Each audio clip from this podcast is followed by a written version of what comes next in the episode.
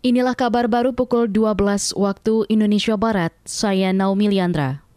Banyak unsur di masyarakat yang rentan menjadi korban Undang-Undang Informasi dan Transaksi Elektronik.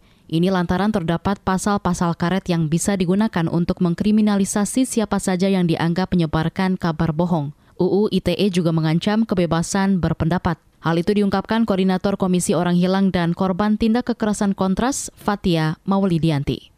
Tetapi teman-teman biasa yang bekerja biasa ataupun uh, apa namanya siapa pun itu bahkan pejabat publik juga bisa kena gitu ya, bisa pakai dan juga bisa kena gitu.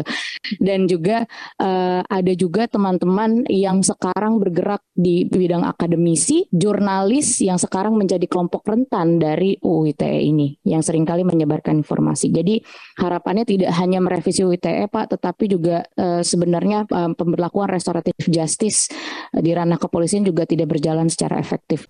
Koordinator Kontras Fatia Maulidianti hari ini datang bersama paguyuban korban Undang-Undang ITE ke Badan Legislasi DPR.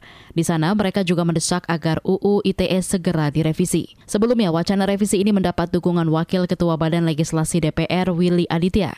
Pasalnya, Undang-Undang ITE justru meningkatkan tren saling lapor ke polisi dan kriminalisasi.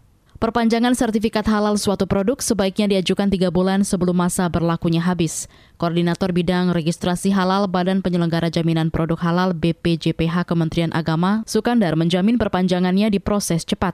Pemohon hanya perlu melampirkan sertifikat lama. Selain itu dalam proses produksi tidak boleh ada tambahan dalam komposisi bahan-bahan bakunya. Selama itu masih tetap menggunakan bahan ya A yang waktu dulu pengajuan awal, maka prosesnya cepat sekali tidak ada lagi nanti diperval kembali oleh para tim pendamping kalau mau uh, jalur self declare atau juga tidak lagi diaudit oleh para auditor yang jalur LPH. Termasuk juga tidak lagi di sidang patuakan oleh majelis ulama. Kenapa? Karena memang bahan yang sama gitu. Sehingga BPJPH langsung menerbitkan sertifikat halal. Koordinator Bidang Registrasi Halal BPJPH Kementerian Agama, Sukandar, juga menjamin biaya perpanjangan sertifikat halal lebih murah dibandingkan saat pengajuan pertama. Kita ke informasi mancanegara.